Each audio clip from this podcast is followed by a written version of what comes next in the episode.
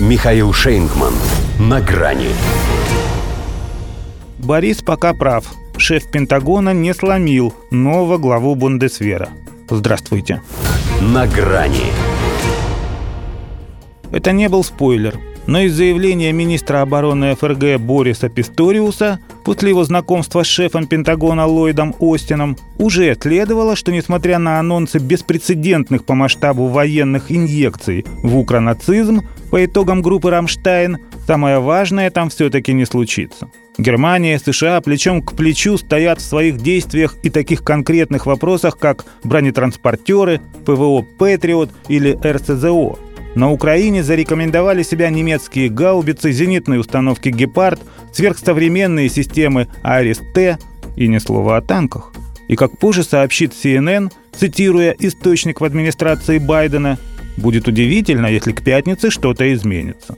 Несмотря на стремление высокого американского гостя взять главу Бундесвера на новенького, ему так и не удалось склонить его к поставкам «Леопардов-2». Крепким Борис оказался орешком. Не зря, видимо, ему припоминали, что еще в 2018-м выступал за отмену антироссийских санкций. После их переговоров британская «Таймс» называет это даже не спором, а ссорой. Комедией положения, впрочем, очень похожей на сцену из «Иронии судьбы». Словно Ипполит с Лукашиным, они услужливо уступают танкам друг друга право первого выстрела на Украине. Прошу вас, да что вы ради бога, будьте любезны пройти, я не спешу.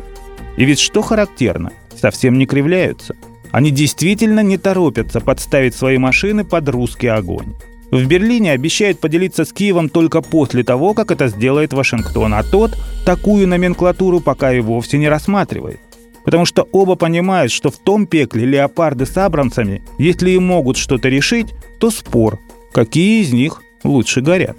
Поэтому да, и Польше своей передайте, сказал Писториус уже без Остина, если отправит Киеву принадлежащие ей немецкие танки без разрешения на реэкспорт, на что прямо намекал премьер Моровецкий, Германия посчитает это недружественным шагом. И хотя шляхте до лампочки дружба Берлина, поскольку ей важнее удружить Вашингтону, предостережение, видимо, сработало.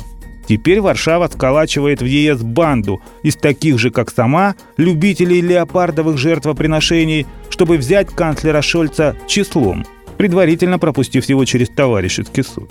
В Белом доме, между тем, поведение немцев уже вызывает раздражение. Это глупо.